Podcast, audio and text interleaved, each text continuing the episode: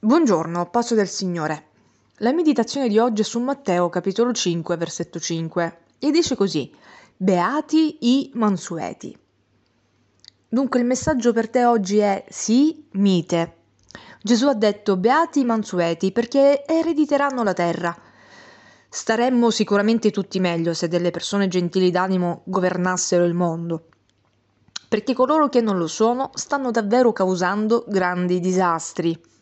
San Francesco di Sales disse Nulla è forte come la mitezza e nulla è più mite della vera forza.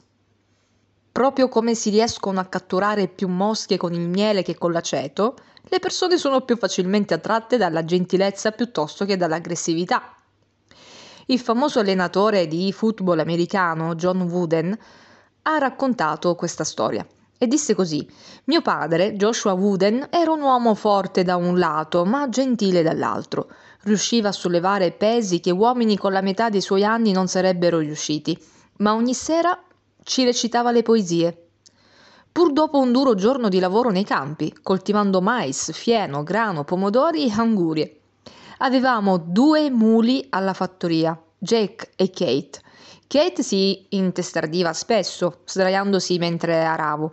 Non riuscivo a farla alzare, anche se la trattavo con durezza. Papà notava la difficile situazione e camminando sul campo si avvicinava a sufficienza perché lei udisse Kate, il nome. Allora si alzava e ricominciava a lavorare. Non l'ha mai toccata con rabbia, mai. Ci è voluto tanto tempo perché capissi che anche un mulo cocciuto cede alla gentilezza quando la Bibbia parla di mitezza, non intende debolezza. Mitezza significa forza sotto controllo. Un cavallo non domato non serve a nessuno. Un eccesso di farmaci può uccidere invece di guarire. Il vento fuori controllo distrugge ogni cosa incontri sul suo percorso. Gesù era forte, ma egli era mite e tu sei chiamato a seguirne le sue orme. 1 Pietro capitolo 2 versetto 21. Dio ti benedica.